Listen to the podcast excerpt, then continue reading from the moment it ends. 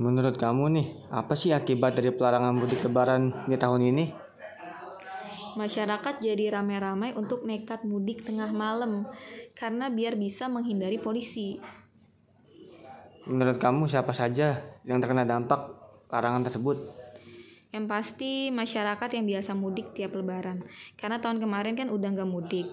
Dan sekarang masih dilarang mudik juga pasti merasakan banget lah dampaknya. Menurut kamu tempat pelarangan mudik paling banyak terjadi di mana? Ada di perbatasan kota Jakarta, yang jelas di daerah Jabodetabek, di sekitar Jabodetabek lah. Karena kan kebanyakan arahnya itu dia ke arah daerah Jawa ya, ke Pulau Jawa. Kapan pelarangan mudik dimulai dan sampai kapan selesai? Kalau dari pemerintah itu dari tanggal 6 Mei sampai 17 Mei. Ya semoga aja nggak ada perpanjangan masa pelarangan mudik ya. Kenapa sih gitu masyarakat tidak setuju dengan nantinya pelarangan mudik? Karena mudik itu udah jadi tradisi di Indonesia. Mungkin kalau tahun lalu karena awal-awal corona jadi masih saling waspada dengan pandemi baru, jadi dilarang keluar kota untuk menghindari penyebaran COVID. Tapi kan sekarang mudik gak mudik tetap ada corona.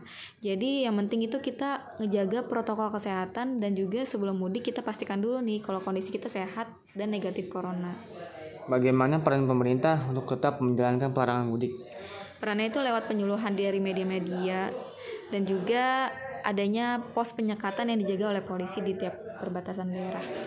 Oke, terima kasih atas waktunya. Iya, sama-sama.